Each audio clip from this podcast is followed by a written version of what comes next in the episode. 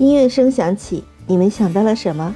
相信很多小伙伴其实什么都没想到，因为这首歌已经很老了，并不是我们熟悉的旋律。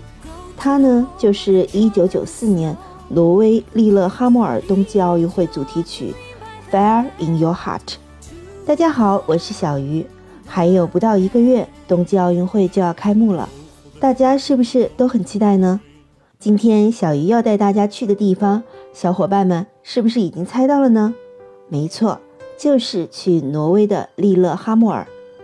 说到挪威，你们会想到什么呢？英国甲壳虫乐队的那首 Norwegian Wood， 还是日本作家村上春树的挪威森林，又或者是风景如画的群岛，史诗般纵横交错的峡湾，维京海盗亲手建造的木板教堂，北极圈内绚丽神秘的极光，以及欧洲最北端的午夜阳光。利勒哈默尔呢，就是挪威中部偏南的一座城镇，被挪威最大的湖泊米约萨湖北端的群山环绕着。这座表面安静内里却疯狂的小镇临近洛根河入湖口，南边距离首都奥斯陆一百四十公里，是古德布兰斯达尔谷地的商业和旅游中心，也是夏季和冬季体育运动圣地。有人说啊，利勒哈默尔这里呢，是一个适合年轻人到访的地方。我们呢，要先从奥斯陆乘坐每小时一班的火车，大约是两小时就到达了利勒哈默尔。一下火车啊，你就能感受到利勒哈默尔宜人的气候，入目呢皆是秀美的风景。听说这个地方是挪威最好的游览地之一，无论是春夏还是秋冬，这里的四季都有不同的美丽风光，堪称人间天堂。还记得电影《教父》里美到哭泣的画面场景吗？也是在这里取景的哦。你们看见山间那一幢幢头上长草的房子了吗？在绚丽的自然风光映衬下，朴素的木屋也能美到极致。海湾、冰川和山脉被巨大的滑雪和徒步旅行线路如网般连接在一起，点缀在其中的山间小屋让人流连忘返。挪威雪季长达半年，从秋季到次年春季。利勒哈默尔呢，作为挪威著名的滑雪圣地，气候宜人，运动项目繁杂多样，可以称作挪威绝佳的探险地。同时呢，在众多体育迷的心中啊，占有特殊的地位哦。因为一九九四年的冬季奥运会就是在这里举办的，是挪威现代史上规模最大最成功的体育赛事之一。你们知道吗？利勒哈默尔举办的一九九四年冬季奥运会开创了奥运史上的新时代。因为啊，从一九九四年起，不再是每四年才举行一次的奥运会，而是夏季奥运会与冬季奥运会交替举行，也就是每两年呢就有一个奥运年。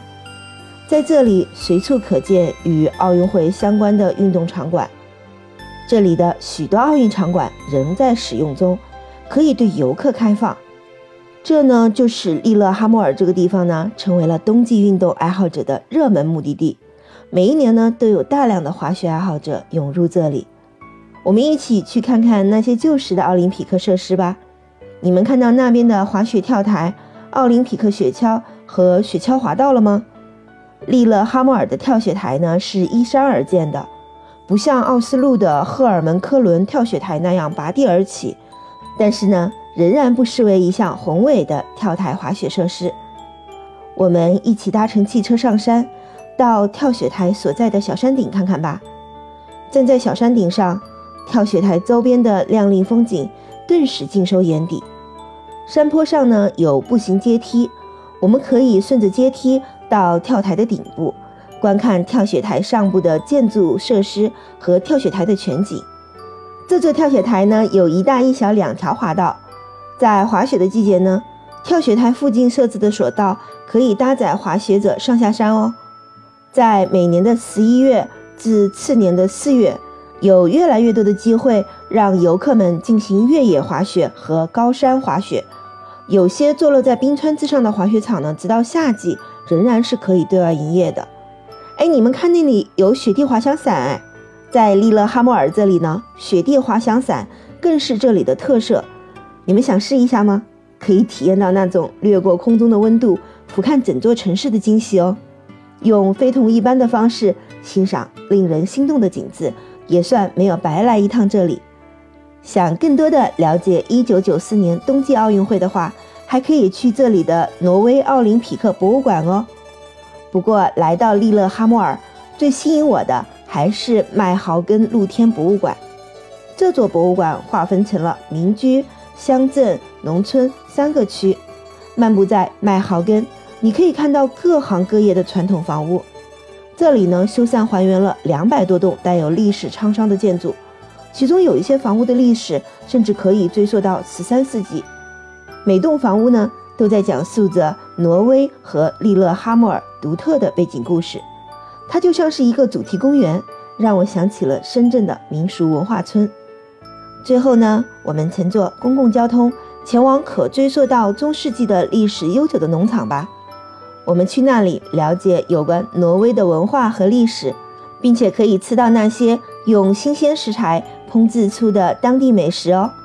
然后我们再去当地多个风景秀丽的国家公园内探索挪威的森林吧。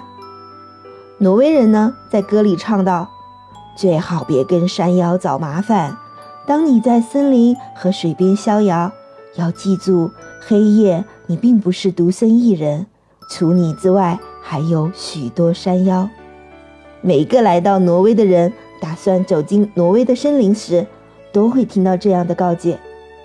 在利勒哈默尔市区北边呢，有一个山妖自然公园，据说那里就是山妖的老家。在挪威的森林里，公园中随处可见很多大型的山妖塑像。在挪威人的眼里，山妖呢是幸运和幸福的化身，而利勒哈默尔呢，是受到山妖庇护下的美丽小城。在利勒哈默尔这里呢，我们可以白天去远足、骑自行车、滑雪和骑马，晚上在星空下睡觉。这样的舒适与惬意，让小鱼我都有些舍不得离开了呢。不过再舍不得也还是要离开的，毕竟还有其他许多美丽的风景等待着小鱼与大家一起去探寻。也许下一处的风景会更美好呢。那么下一期节目我们要去哪里呢？大家可以去评论区里留言哦，期待大家的关注、订阅、评论、点赞和打赏哦。我们下一期节目再见吧。